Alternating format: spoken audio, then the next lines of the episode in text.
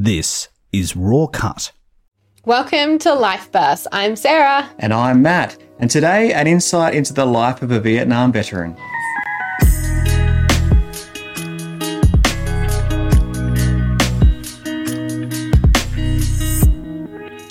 Yes, welcome to Life Burst with Matt and Sarah. And today we have a Vietnam veteran, which I'm very excited about today. Uh, Phill. Thank you, Phill, for joining us here on Life Burst. Thanks for letting me come along. Now, take us back to the very beginning. Where did life start out for you, Phill? Life started out for me in Marion. And if you ever go down Finnis Street in Marion, you can still see our original house, which was the old Marion Hotel, Okay. which is heritage listed, and I hope it never ever gets knocked down. Mm. So as you turn off of Marion Road, turning to Finnis Street, you'll see this lovely old building on your right, uh, built in 1851, 13 rooms and two cellars. And this is what I was uh, introduced to as a little bubby in uh, on the 20th of March 1946. So, are you saying that you lived in there, or was it actually a hotel and No. your parents owned it? Ah, sorry. The license was never in our name. The licensee moved up to the Flagstaff, here, uh, Flagstaff Hotel, as I've been told, and um, Mum and Dad took it over. And Mum wanted to run a boarding house. She said she thought she could make some money with the boarding house with thirteen rooms, you see, and five kids. Well, then we only had three. There was um, my brother and my older sister, and me, and then two more came along after. Right. So we all had our own bedrooms, and it was just a monstrous playground on a an acre of land, a big triangle. So we owned all the land at the back, and grandfather grew fruit trees there, and um, we had a shed to play in. We had cubby houses in the backyard. It was just a great time. And Marion in those days, you could stand in the middle of Finnis Street and see one car an hour. It was just amazing. There was no traffic. And incidentally, a lot of people didn't realise that Marion Road didn't always go all the way through. It stopped at the Sturt Creek. So it was just a far bigger job for what uh, highways could do, is to put that all in a concrete drain, which they did in 67, 68 when I was away. Um, so Marion Road then goes through, but in my day, all the traffic came down Finnis Street, down Township Road, down Norfolk Road, and came back onto Marion Road. That's the bus, trucks, billy carts, everything. Uh, it was just impassable because there was a big fence there and Right. a wandering natural creek. So even then, it was a very quiet uh, part of the world, but you had all this land and this home to play in with your siblings. Yeah, and fruit trees. We could just go and pinch our neighbours' grapes, and and the kids used to come home from school and they'd end up at my place and let's go down the creek. So we'd all go down the creek and uh, play around down the creek and go into the grapevines and have bunches of grapes this big and watermelons were growing not far away and the guys would leave the watermelons there that were tarted or sun damaged or something so we'd chop open watermelons and it was just great. And we, uh, well, anyway, that's when I started school, of course. And for the first couple of weeks, I can remember Mum taking us in the car, and then from there on, I had to ride my bike with my sister. And then the days of the steam train, so we'd ride all the way from Marion Road up to Ascot Park School, and stand by the train line when the huge puffing billy would go past Right. and they were monsters, you know. And you'd stand there and you'd just shake because this huge train would go rattling past, and then you'd carry on onto Ascot Park School. So that's what you did for fun. You just Yeah, that stood was- next yeah, to a train. Yeah, and then on the way home, you wouldn't go straight home because you had to go and visit a couple of mates, and go and dilly dally down around the back streets and whatever. Um, and then uh, from Ascot Park School, I went right through to grade seven, and then uh, from there um, went to Mitchell Park Boys Technical High School Okay. Yeah. which was, uh, you know, a bit of a culture change because uh, it was an all boys school. But my favourite subject was woodworking because my dad was into wood. He used to make uh, doors, had furnace doors, Okay. But before that, they made caravans, furnace caravans. So my great love of caravans started at a very early age. And um, I want to know more about the 13 room hotel that. oh, okay, we'll go back to that. Yeah, let's go back to that. What did you do with the other rooms that were Oh well, being that's used? when Mum did start a boarding house. Okay. Because we had a big long passage down the middle of the house, where Dad would put in the petition here because he could knock up a quick petition, and say, right, that's for the. There was a family there of uh, Ceylon people, Ceylonese. In back in those days, it was called Ceylon instead of Sri Lanka, mm-hmm. and this husband and wife made the greatest curry you've ever tasted, mm-hmm. and I still can't replicate that curry. anyway, they invited us to tea, and we'd have their curries, and then we'd leave and walk down our passage, and we still shared the same bathroom, so we had to come through the door, go up to the bathroom because we only had one bathroom for many, many years until I'm sorry, there was 13 rooms and there was only one bathroom in the whole. yeah, oh yeah, yeah. and then when they left, we had a, a single guy there, and then uh, Dad used to drink with him and get all the stories of Holland because he was Dutch, and and eventually uh, people would come and go, and I can't quite remember. Oh, then, and then the toilet was out the back. Okay, so it And that- wasn't an indoor toilet. No, no, Okay. no. Yeah. And it served like it was originally the ladies and the men's, but then that became the the borders and our toilet, and you'd have a candle in there because it was all dark. Now this is in the fifties, Yeah. and it was so primitive back then. You can't believe it. You know, we had septic tanks and and uh, oh, the bus used to come past. Well, the bus stops right out the front of of uh, now it's we used to call it eight Finnis Street, Marion, but now it's six Finnis Street, Marion.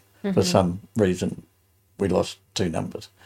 Anyway, um, as Marion's, you know, a great historic place, you can just drive around all the back streets in that little area um, where there was quite a regular little community, like one shop, one telephone box, and a grain store.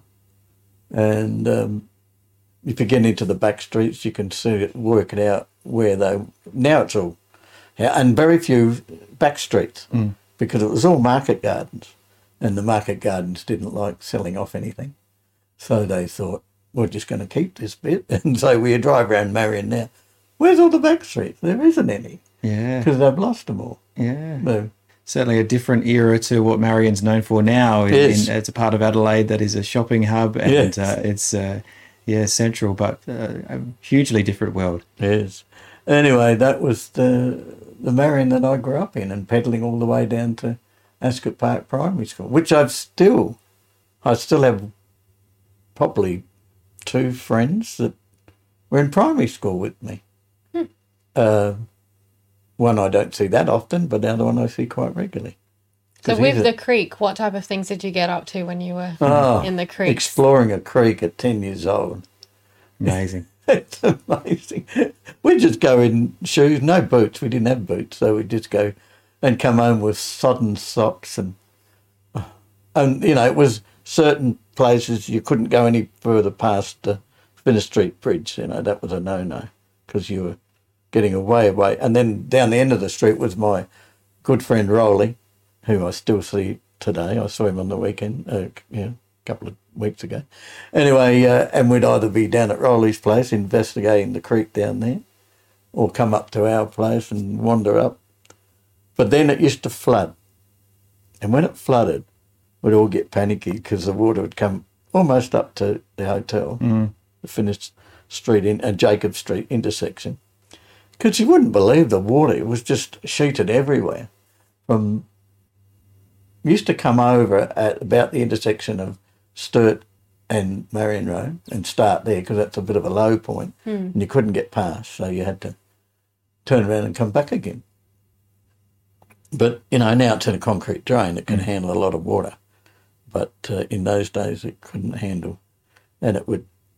that'd stand, he'd sit up there for a couple of hours thinking, the creek's coming up, the creek's coming up. but it never actually got to our door, just enough you know, you could paddle out and then you could see it getting deeper all the time. yeah. It was and market gardens all around. We could go and get tomatoes over the road. Oh, the scout hall was over the road too, which I did join, join the scouts, the Cubs and the Scouts. Mm-hmm. I love I love this picture of a very different world that Yeah, you're I painting. agree. But, but some would remember, some of our uh, uh, viewers and listeners, uh, but uh, very different. Well, we're only up to the beginning of your story. Uh, we're chatting to Phill. This is Life Bursts, and we'll be back right after this.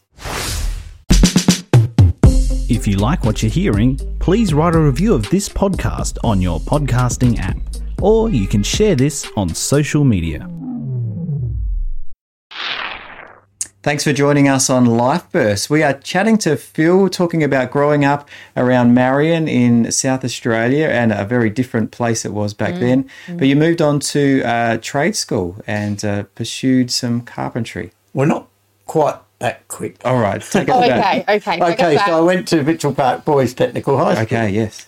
and uh, Mr. Mitchell, as the name applied, same as the, the, the district, um, was the headmaster. But uh, then I came home at 14, I think I might have been 14, and uh, to mum saying, Your father's had a heart attack. Oh. my God. You know, and I didn't understand. I thought it was a disease. And dad's in bed, you know, as you'd be. And I said, uh, I can't come in. And he said, No, come in. I said, I might catch it. and he Oh, said, You don't catch heart attacks, come in. So then I, I sat on the bed and talked to him. He said, Yeah, my heart's not good. He said, I've got to take it easy for a while. And take it easy he did. Uh, and then mum decided, well, this is not going to bring us any income in. So she decided to open a shop in the front of that house that we're still in Smith Street. So if you look very closely, you'll see that there was a, a rather large window put in um, because we had to have some income coming in.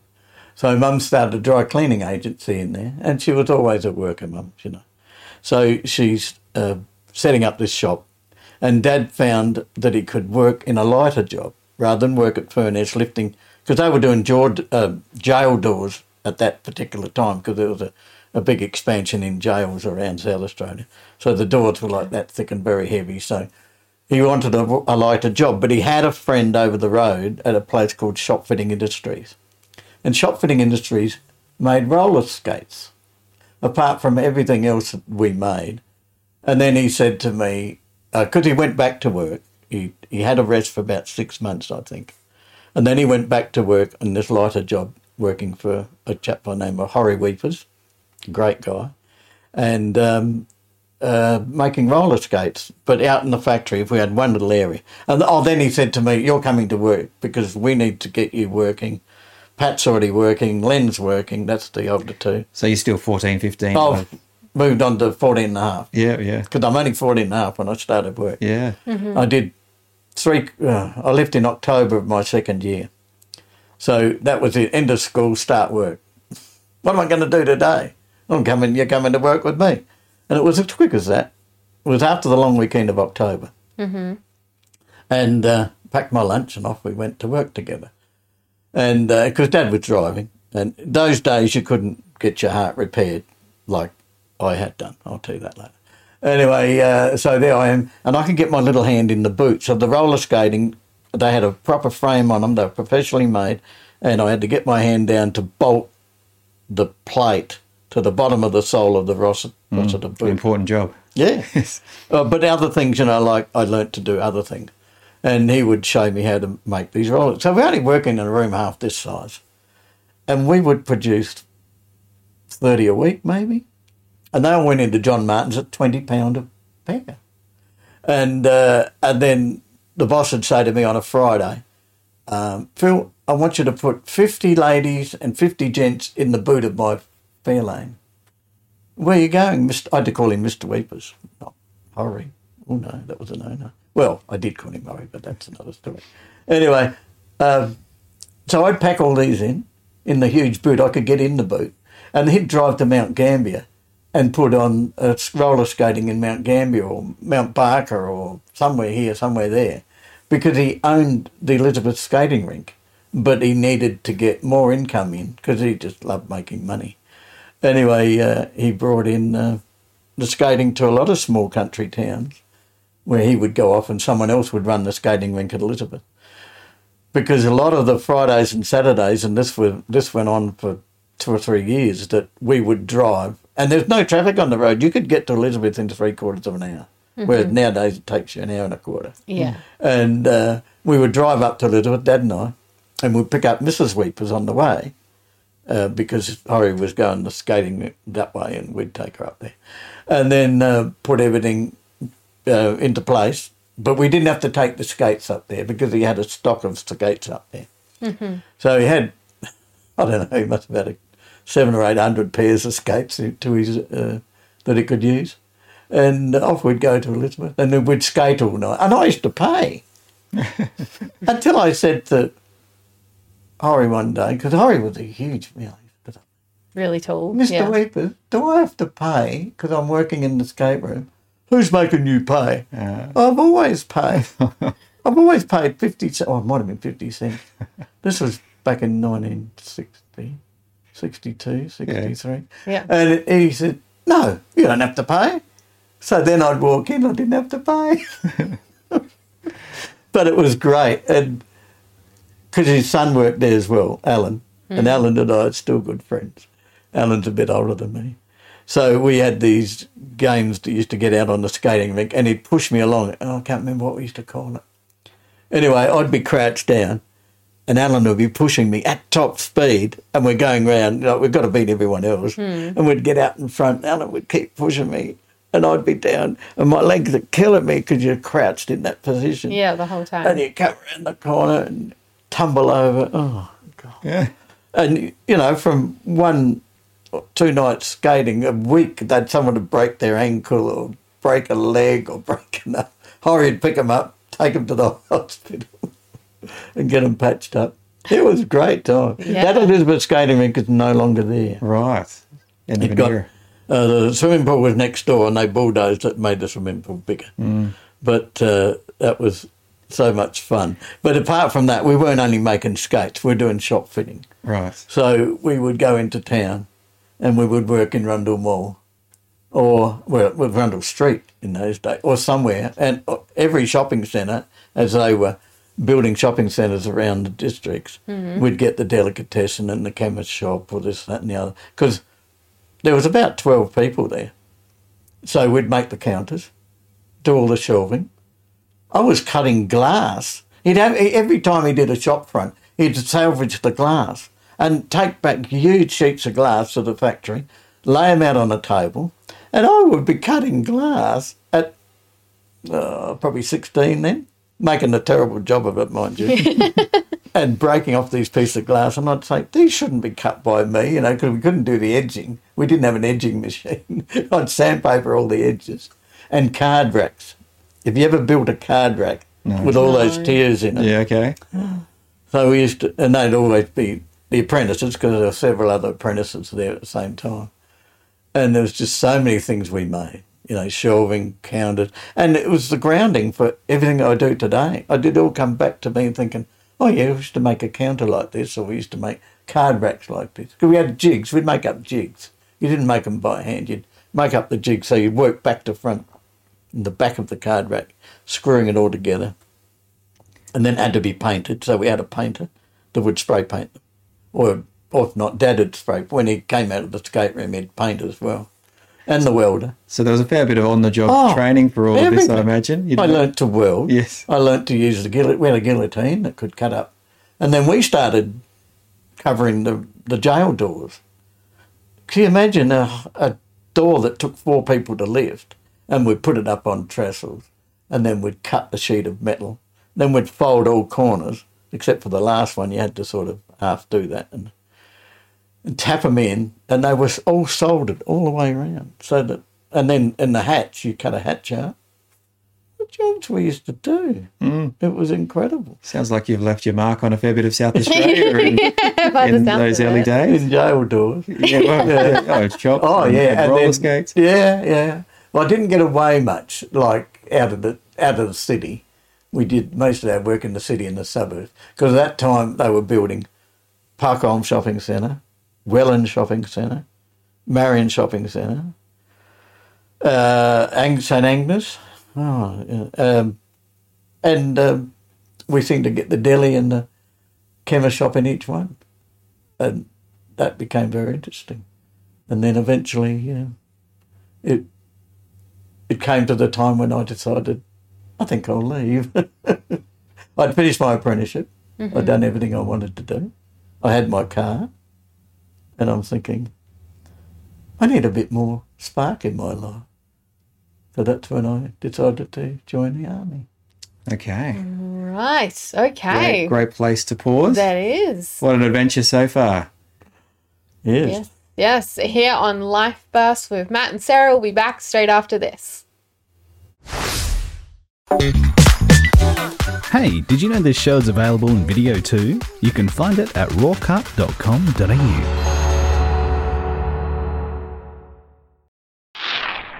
This is Life Burst with Matt and Sarah. Today we are chatting with Phill, and we've got up to the part of his story where he wanted a bit more spark in his life. Mm. So he joined the army.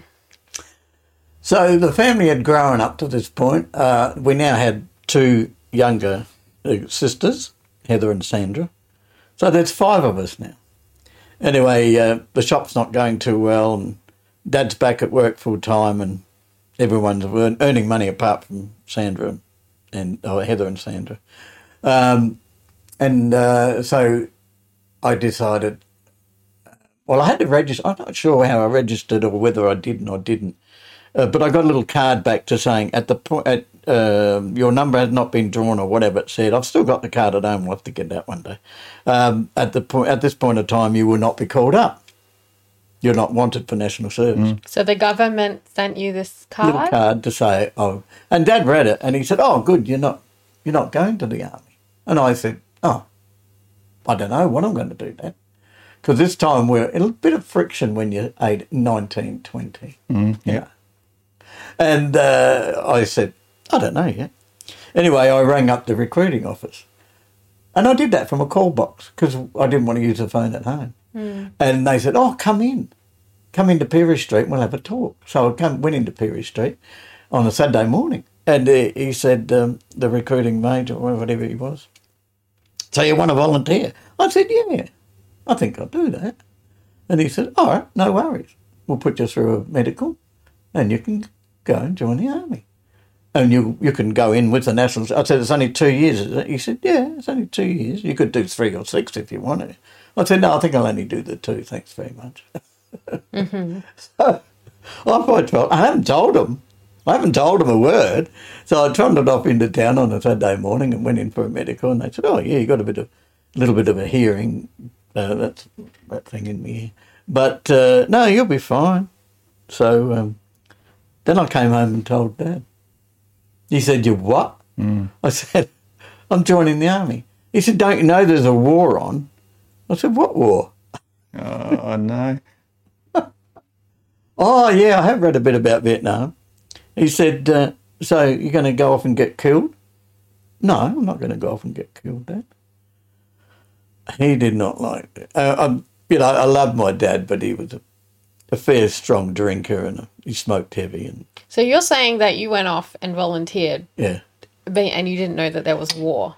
oh, I sort of, Okay. I sort of. Okay. But um, and I wasn't quite. Uh, I wasn't twenty one. That's right. I was still twenty. Yeah. And uh, at this time, he's saying you can't join up because you're not twenty one yet. You can't. You got to do as I say while you, before you turn twenty one. I said I'll be twenty one in March, so you know I'm going to go. Huh, there was a lot of opposition, a lot of yeah arguments yeah. because mum wouldn't say much at all, but dad was pretty vocal. And I, I loved him to death, but gee, you know, I want to do what I want to do, dad. I want to see a bit of Australia. He said, You'll see more than that. Anyway, um, that year, uh, his brother had come over from New South Wales and he wanted a hand. This was before I joined the army. This was back in the middle of the year in 66. So he was in the army in Darwin and he got injured in Darwin. Anyway, he wanted someone to come with him to get one of his, his eldest son had broken down in Kalgoorlie and he wanted to bring him back. So he said, Will you come to, with me to Kalgoorlie? And I said, Yeah, I'll come with you. So we drove to Kalgoorlie at Easter time. So we left on the Friday and we were back on the Monday. We went all the way to Kalgoorlie, picked up Ray and come back. So that gave me a t- chance to talk to Arthur. and I found out a bit more about the army. And he said, "Well, if you're going to do it, you're going to." He lived in Blacktown, New South Wales. So anyway, I talked to Dad, and I said, "I've talked to Arthur," and Arthur said it's not that bad. anyway, so I end up going to Puckapunyal in 1967. Where's Pakapanya? Puckapunyal was in Victoria. Okay. Everyone knows where Puckapunyal is. We do now. We do now. yeah. It's, uh, I don't know, north of Melbourne somewhere, but everyone went there to a huge camp which is called 2RTB, Second Recruit Training Battalion. So there's hundreds of these young men, and we all got in a plane at Adelaide Airport and flew to Mangalore. Mangalore was a little, like a parafield. Had you been in an aeroplane before? No, that was my first trip in a plane, a Fokker Friendship all the way to, to uh, Mangalore. Were you excited to get in a plane? Oh yeah, were you a bit and then you get in the back of a truck with all these other guys, and they say, "Oh, when did you volunteer?" I didn't volunteer. When did you? I didn't volunteer. oh, I better keep your mouth shut. anyway, as I as I got into our little bit of Puckapunyal, I got to know one of the people was um, happens to be Matthew Nicks's father, Dennis Nicks. We're very good mates at this point of time, and everyone knows who Matthew Nicks is. And I still talk to Dennis today.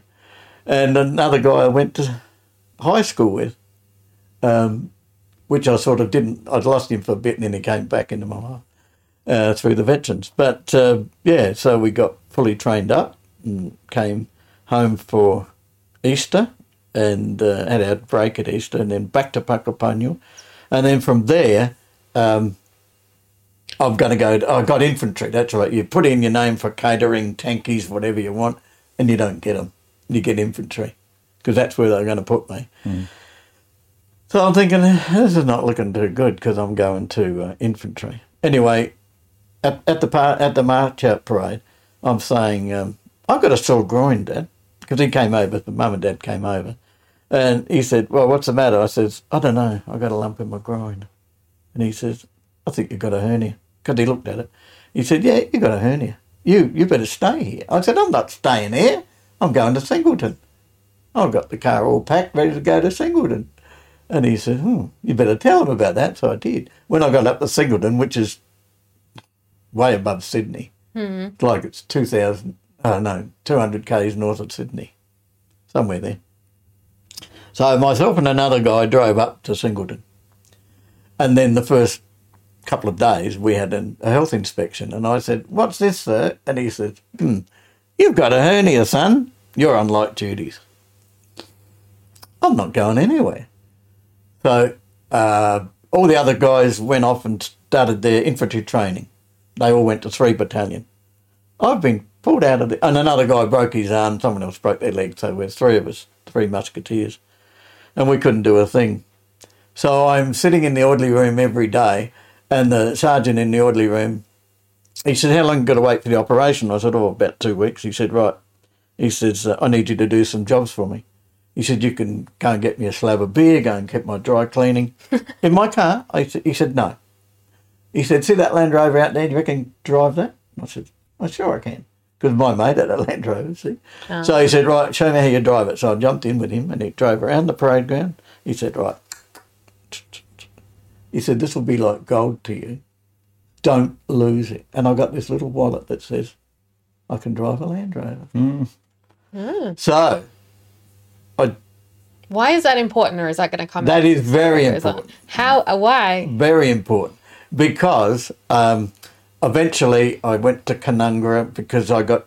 I, I tell you, I had the operation. Yeah. Sorry. Okay. I had the operation. I made you jump ahead. I had the Fine. operation, and then it was I had to convalesce at South Head, which is Watson's Bay. Hmm. So I convalesced for twelve weeks while this huge cut was here to here, uh, repaired itself. So I went out to Arthur's every weekend because of Blacktown, you know, was pretty good. I had three boy cousins out there, and uh, drive back with the forward to Blacktown on a Friday and come back on a Monday.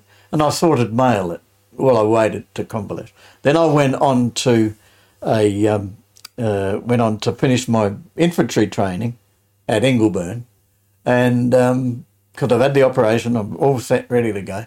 And then I put on draft. That means you're going to Vietnam. So it's getting later in '67. It's getting about October '67 because I've been to Canungra. Everyone goes to Canungra That's the up in Queensland to do your battle efficiency course and all that sort of stuff. Mm-hmm. So that um, look up on the board and there's if you've got a license, you can upgrade to a truck license. Yeah, Truck good There luck. we go. So I got in. I went to the uh, the guy that was in charge, and I said, "I can. I got a driver's license. Can I upgrade?" He said, "Yeah, sure. We want drivers over there. You know, you know, you're going to Vietnam. yeah, well, I know that now." anyway, I drove down to Wollongong, back around Liverpool, and signed me off as a truck driver. And now I've got a double license. I can drive a, a sedan and I can drive a truck. Okay. Fantastic. we'll be back to hear what happens next in Phill's story here on Life Burst with Matt and Sarah.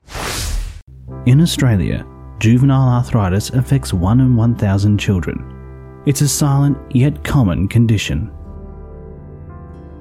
Kids Arthritis is here to help support these children and their families. To help them, go to kidsarthritis.org. This has been a RawCut community service announcement. This is Life's Bursts, where we love to share local stories with you. And Phill is uh, sharing his at the moment. Phill, you've uh, signed up uh, and you're finding yourself now with your, a license to drive a truck. And uh, where did where did things take you from there? Thanks, Matt. Uh, well, it's very unusual to get a license when you're an infantry rifleman, but as luck had it, I got it, and um, so now I'm on draft to go to Vietnam. And there was a big Tet Offensive. You'll read about the Tet Offensive. In I have no Jan- idea. What's what's Jan- a oh, offensive? where the Viet Cong were doing a lot of attacking in Saigon. So uh, no one was going over there for a while because everything happened in Saigon. You know, had to land there and all that. So it was it was delayed a little bit. Not that I'm all edging to go, but you're waiting around playing cards at the back of the tent. Anyway, from there um, we got on a plane, and not everyone goes by ship. The battalions went by ship. There's a few things that need sorting out because every Tuesday Qantas had a big white bird ready to go. So every Tuesday there was the odd sods and bods that all jumped on a plane with male stewards, mind you, no girls on the plane, and we're all going to fly off to Son- Tan Son Nhut. Tonsonut Airport, if you know, is in Saigon, and uh, we flew via Darwin to pick up a couple of others, and then flew to Kuala Lumpur. I think that was for refueling, and then on to Tan Son Nhut Airport. So it's the most amazing place. You're looking out the windows and all you can see is jet planes. There's three parallel strips at the busiest airport in the world at the time. Hmm. So they've got a jet taken off alongside of you to go and do a sortie over somewhere, and helicopters and everything. So we got off the plane, and the place has been bombed. You know, you're looking at the the reception, and, and it's got holes in the walls. And, hmm. And then we waited for our plane because everyone's got to go somewhere different. All the ones that got on the plane with us, honey, half of them went to where I was going. So I'm going to a place called Nui Dat, which is the main base, and um, and I got another plane, a Caribou this time, and you're sitting on the floor in a Caribou, and it's 50 k's, 60 k's, I can't remember, and uh, landing. There's dust flying everywhere and whatever and you're on a in the middle of the military base now. Mm-hmm. So you get on the truck and with several other people. So I went over as a reinforcement. I didn't go as a battalion. So first Australian Reinforcement Unit, one ARU, and the most interesting place because you, the base take this oval. Well, we're mm-hmm. right down here, and everything else is happening up there. So they expanded in the year before. So that was all a bit new down here. So we had three battalion alongside of us and one AAU. So being a Rio, you're going to go to fill someone's place. Someone that's been shot, someone's been injured, someone's mm. been killed. So this is going to be a bit of a, mm. you know, a real culture shock. At any time, did you feel frightened? No. Scared? No. Just full of adrenaline? No, adrenaline. I'm full of adrenaline. I'm 21 years old. I've had my 21st birthday because I forgot to tell you that. I had my 21st birthday at Puckapunyal. So now I'm moving into my 22nd year in 1968. So yeah, it's February, and uh, I'm going in, and everyone has to stay at one ARU for a fortnight to climatise and to be told what to do, what not to do, this, that, and the other. So I'm sitting in my tent and I'd started write letters and everything because that's how you communicate in those days. Wrote letters, and um, someone come in. You're a private group. Yep. OC wants to see you. Ooh, Across that building over there, and we had little buildings, little buildings, uh, and tents for what we slept in, but little main buildings that were put up by the carpenters as offices and that. Um, I see on your paperwork you've got a driver's license. I said, yeah. He said, right, I want you to stay here. Is that all right with you? Yeah, I think I'll stay here. Why? What am I going to do? He said, well, we've got two Land Rovers. You might no, three Land Rovers out there and two trucks just right next door. And I said, okay. He said, I want you to stay as a driver. We can't get enough drivers hmm. because we're here. And this is five kilometres long by four kilometres wide. Hmm.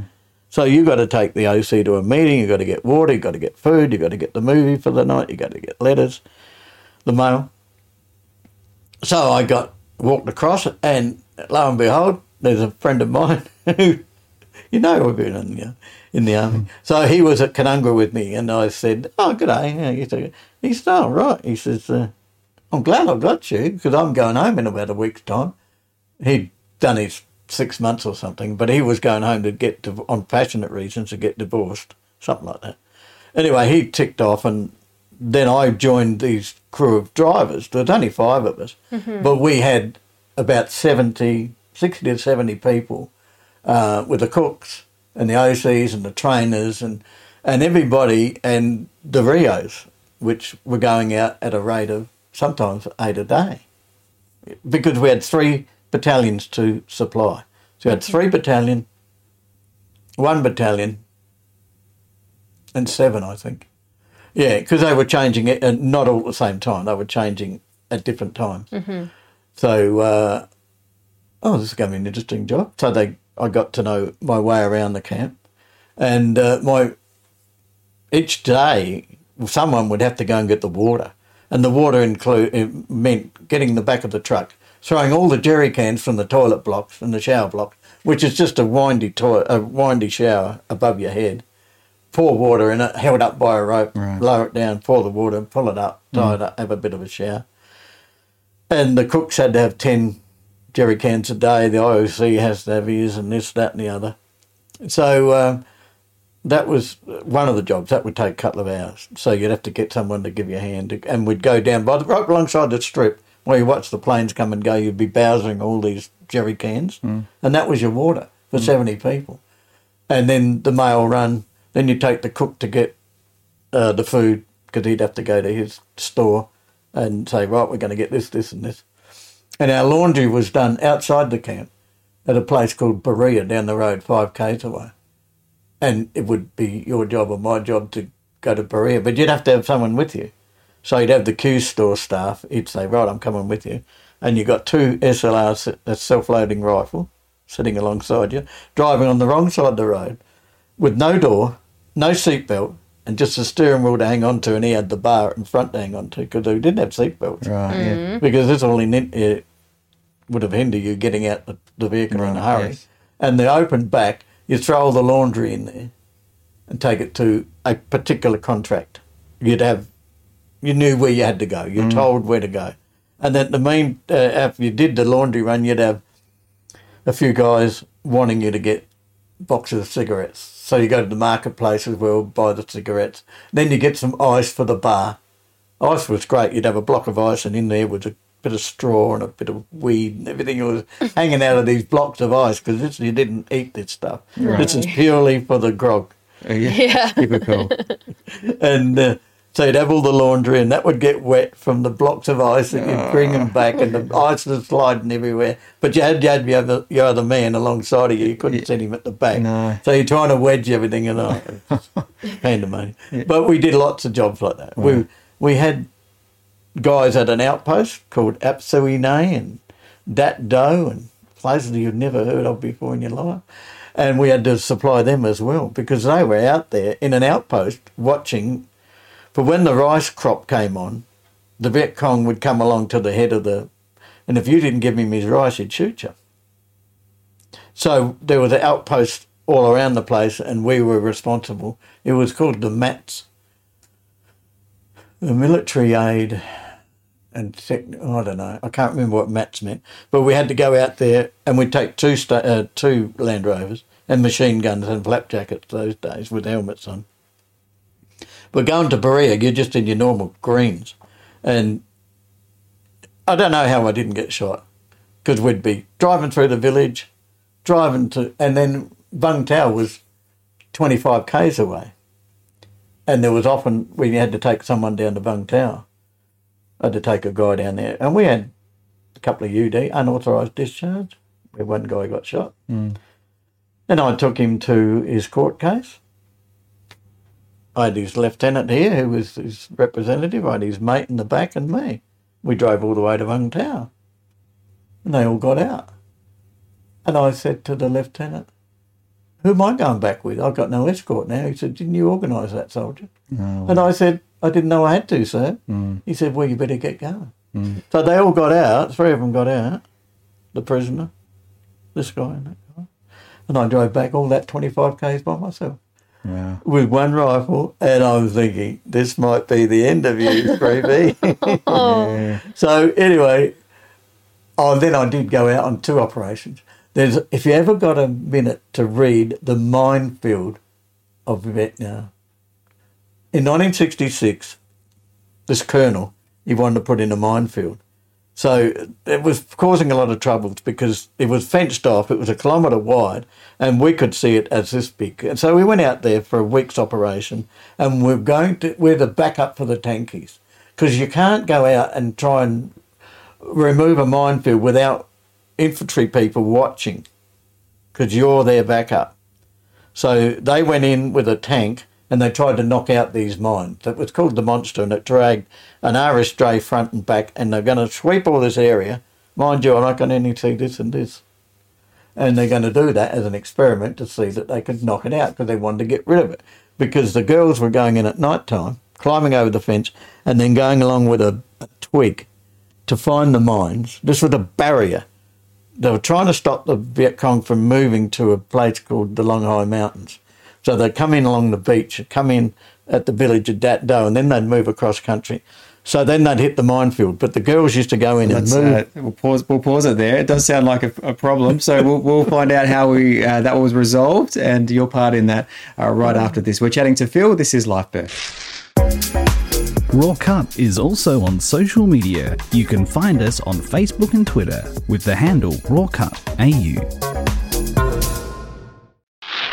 This is Life Burst with Matt and Sarah. We're chatting with Phill, and we have uh, left everybody on a cliffhanger with a story that you were sharing with us. The girls go through with a twig to find. Mines. Oh, Yeah. How did they? well, they were bamboo shafts that they'd prod around and find a mine and then lift it out. These things blow you apart. Yeah, I was about And- to say. and uh, take them and put them on a track. So you'd find in the histories that 60 guys got killed through those mines. Yeah. And uh, and they were trying to get rid of them. So what we could see was this and this. It was 12 kilometres long, and it took years to get rid of it. A big fence each side. But anyway, uh, that was part of the sad part. Um, there was lots of other things happening. Look up the minefields of Vietnam.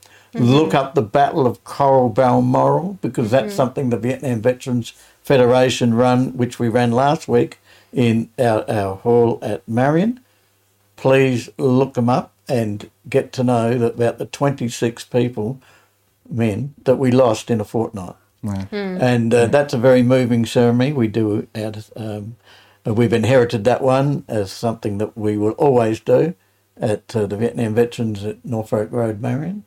But anyway, coming back, I came back from Vietnam. Yes. uh, How did you come back different? Oh, Uh, I- I'd gone from a boy to a man, I think. yeah. Yeah. um, and very wary of someone dropping a bit of wood behind you and putting their foot on it, making it go bang, and then you jump, you know, mm-hmm. because we were, you know, treated like terrible when we came back. I went to the RSL and I was told that you didn't go to a real war. What do you mean I didn't go to a real war? So I put the beer on the counter and walked out. Mm. I, I got challenged twice. And I really took it to heart. And the people that have challenged me are probably dead by now. And I had someone tell me that I never really went to Vietnam. I said, hang on, did I get these out of a Weet-Bix packet and put my medals in front of him?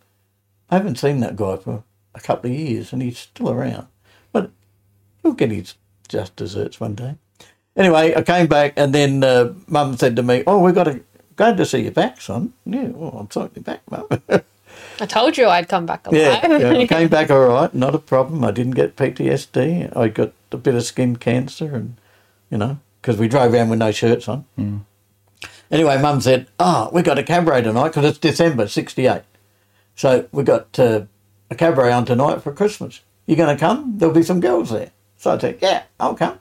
So I came. I went along to the Ranella Hotel, which is still there today, the Crown Inn, and I met my wife. Well, I'm sure she didn't come your wife straight away. okay, so what did you No. do? Look across the room at yes, each other? Yes, we danced together, and and uh, uh, there was she was with her sister and her girlfriend, and um, was love at first sight. Well, because I had a brand new car, because I bought a, a little Mazda car. So it was Anyway. love at first sight for you and the I, car? I took the three of them home, and I said, "I'm going to take one of you out. You better make up your mind because I'll be back on Monday night." Because I'm working, moving into this huge family that I didn't know at the time. Uh, my mother, mother-in-law, and father-in-law had nine children Wow. and uh, and Jill was the eldest. She's she's got a twin. So uh, anyway, I came back and Jill was standing on the veranda, and I thought, oh, I knew it'd be you. So we went, we went to the drive-in, and uh, and then we we dated for a couple of weeks, and then I said. Uh, we were actually working in a jeweller shop in town, and I'm thinking I'm pricing a, a, an engagement ring with the jeweller while we're doing the shop fit out. Uh, Archer and Holland it was. Anyway, I came back and I couldn't get this ring until the day after St. Uh, Valentine's Day. So it's only February '69 by this time. Right. Yeah. We've known each other for six weeks, and she thought I was going to engage, get engaged on the on Valentine's Day. but Oh. I got it the next day. I raced into town after work and I, I said, "Where's that ring? Oh, here it is, ready now," because I had to size it, and uh, so I gave it to her the next day. How did you so- do it? How, how did you propose? Oh, we went to Windy Point as you do, and then I proposed up at Windy Point. Fancy. Yes, it was. It was very. Cool. And she obviously said yes. Yeah. So, and then we decided we'd get married on the exact day that we met on the 20th of December. And we told mother in law, and she said, That's five days before Christmas. I said, So? because we didn't really celebrate Christmas that much. With, with nine kids, you celebrated Christmas huge. So, anyway, I slept over many a night at their place. I'd slept on the lounge and I had this dog, big sugar dog, big black thing, and it come and kick me off and try and put a, a bum right where my feet were. but the family's great, and we all still love each other. Peter's uh, passed on, of course, but Freda, that's my mother-in-law's name, Freda. She's 94 and in a nursing home. Not quite 94. Next next month, 94. And she's still alive. So I have to get her to. in the last couple of minutes, take us through like from from there to now uh, in a in a whirlwind. Right, okay. So we've got three kids, Yeah. three marvellous kids. We've got Kath at 42, 41, sorry, Kath. Um, I'm sure they want you to share the age of them. Oh, okay. and the twin, now we've got twins. So we've got a boy girl Oh, yeah. twin, Uh-huh. the same as their mother, the boy girl twin. Yeah. a- so we got Deb and Brenton, and uh, they're 48, 49, 49. Come on. Too Deb. bad, kids. Everyone now knows how old And you uh, are. we're still, and seven grandchildren uh, from 12 up to 22. And we're having a ball and we're caravanning and I'm metal detecting and I'm doing things for the Vietnam veterans. Yes, and- tell us about that at Marion. You meet together. So you Right. obviously found a group Yeah. of, of people that Yeah. are like minded. Vietnam Veterans Federation, Yeah. which uh, is alongside of the Marion RSL, where that guy told me I never went to a real war. That's over there, and I'm here. Okay. And uh, we had to relocate because when the train line went under Morphett Road, we had the Scout Hall, uh, Warradale Scout Hall, which is now demolished because they needed that land to put the road under, to put the train line under. And uh, so we had to find somewhere to go. So we found a little spot alongside the RSL, and we've got probably 200 members, but we only see about 100. Um, but as we're all aging, and we've got the sign up now because I'm in charge of putting the sign up, and that's going up in a couple of weeks. I'm sure somewhere down the track, because it's on Marion land, um, council land, that this is So the younger veterans, come along. We need you to come and take over. We're all in our 70s and we need that younger generation to come along to our uh, hall and start integrating because in a few years' time, I'm afraid it might just be a bingo hall. And we wouldn't like to see that. It's all military at the moment. Uh, and we've got our precious cross up there. And, uh, you know, we we just love it so much. And we've got a great president at the moment. It's great, great that you can provide that for some Yeah. shared experience. Yeah. And Well- we all share the experiences, but we don't dwell on it. Yeah, I might yeah. say to you something about Vietnam, that's all, and it's finished. We don't dwell on it. Yeah, well, Phill, thank you so Mm. much for sharing those stories with us. You've certainly had an adventurous life starting right back at the beginning and to, to share. And I know there's always more to share, Oh, but, uh, but thank you for just uh, skimming the surface. Mm. Uh, You've given us lots to think about and, uh, and, and to look up as well. Uh, some great history. Yeah, thank you. This- Thanks for having me.